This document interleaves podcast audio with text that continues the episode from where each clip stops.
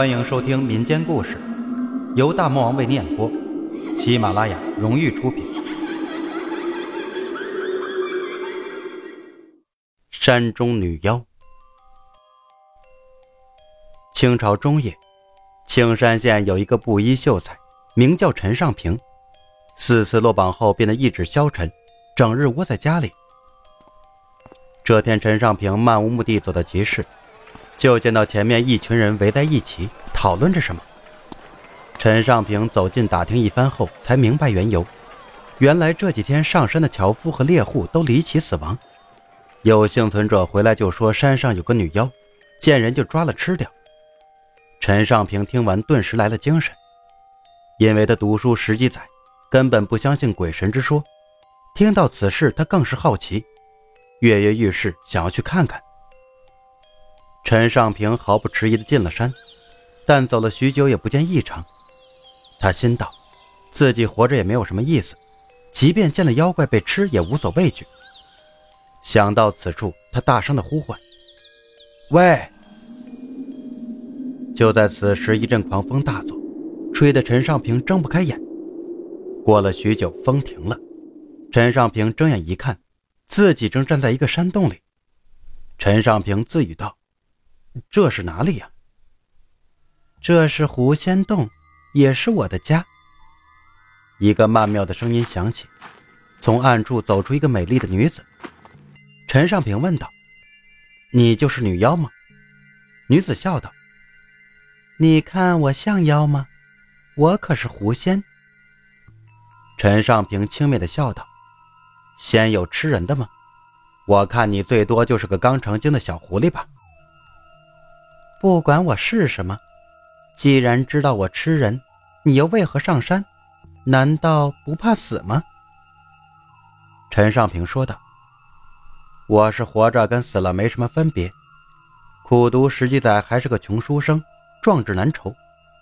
要不你吃了我吧，我也就解脱了。”女子说道：“我从未见过一个临死之人不怕的，今日就冲你的胆量。”我不但不吃你，还可以满足你一个愿望。你说吧，你是想做官，还是想要金银？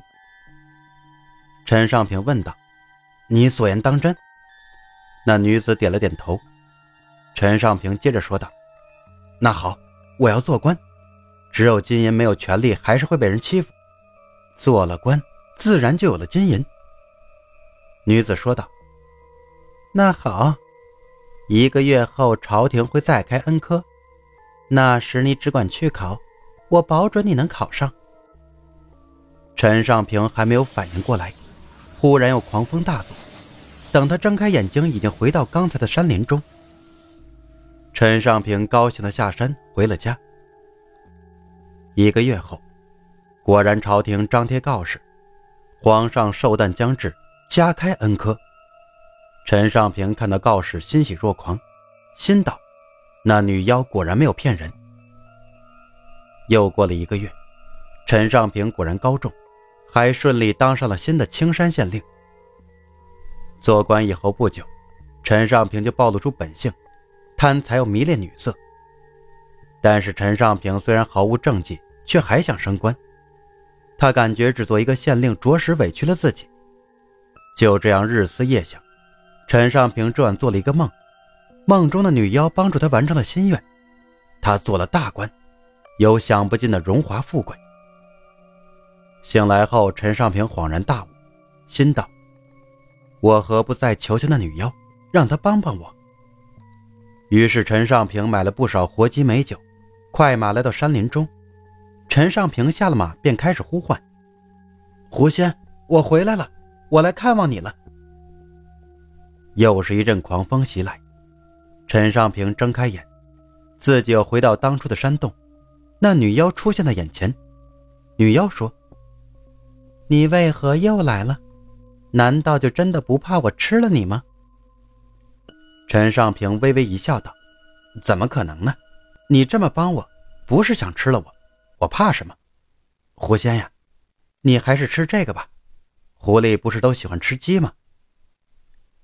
说完，放下手中的活鸡和美酒。女子看看地上的东西，说：“说吧，你这次来有什么事求我？”陈尚平赶紧说道：“狐仙，我想升官，我不想做这芝麻大的县令，你帮帮我，让我做个大官，最好是皇上身边的红人。”女子说道：“你做不了那么大的官这样吧，我让你做个巡抚。巡抚是一个地方最大的官比在皇帝身边要好多了。”陈尚平听完，心里乐开了花。回到县衙后的第三天，陈尚平就接到了升迁的通知，自己果然做了巡抚。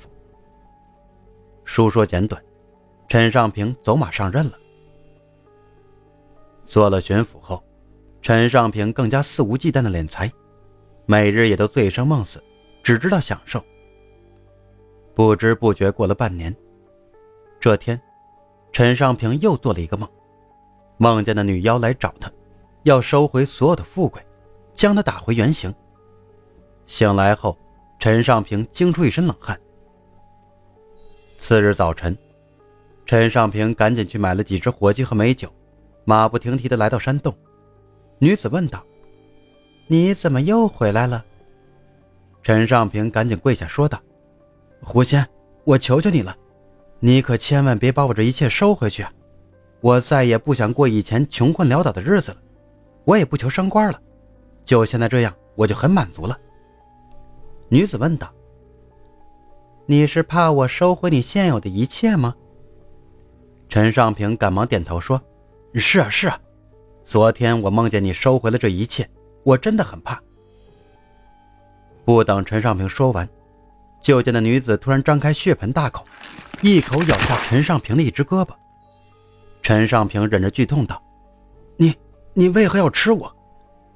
女子说道：“我的法术是需要吃有恐惧的人才会有益处。前几次只因为你没有害怕的东西，所以才吃不了你。现在既然你有了害怕的东西，我当然要吃你，增加道行。”在即将断气的那一刻，陈尚平悔不当初，自己当初天不怕地不怕。如今竟被权力、金钱蒙蔽了双眼。倘若自己当初保留本心，能做个好官，也许就不会有眼前的灾祸了。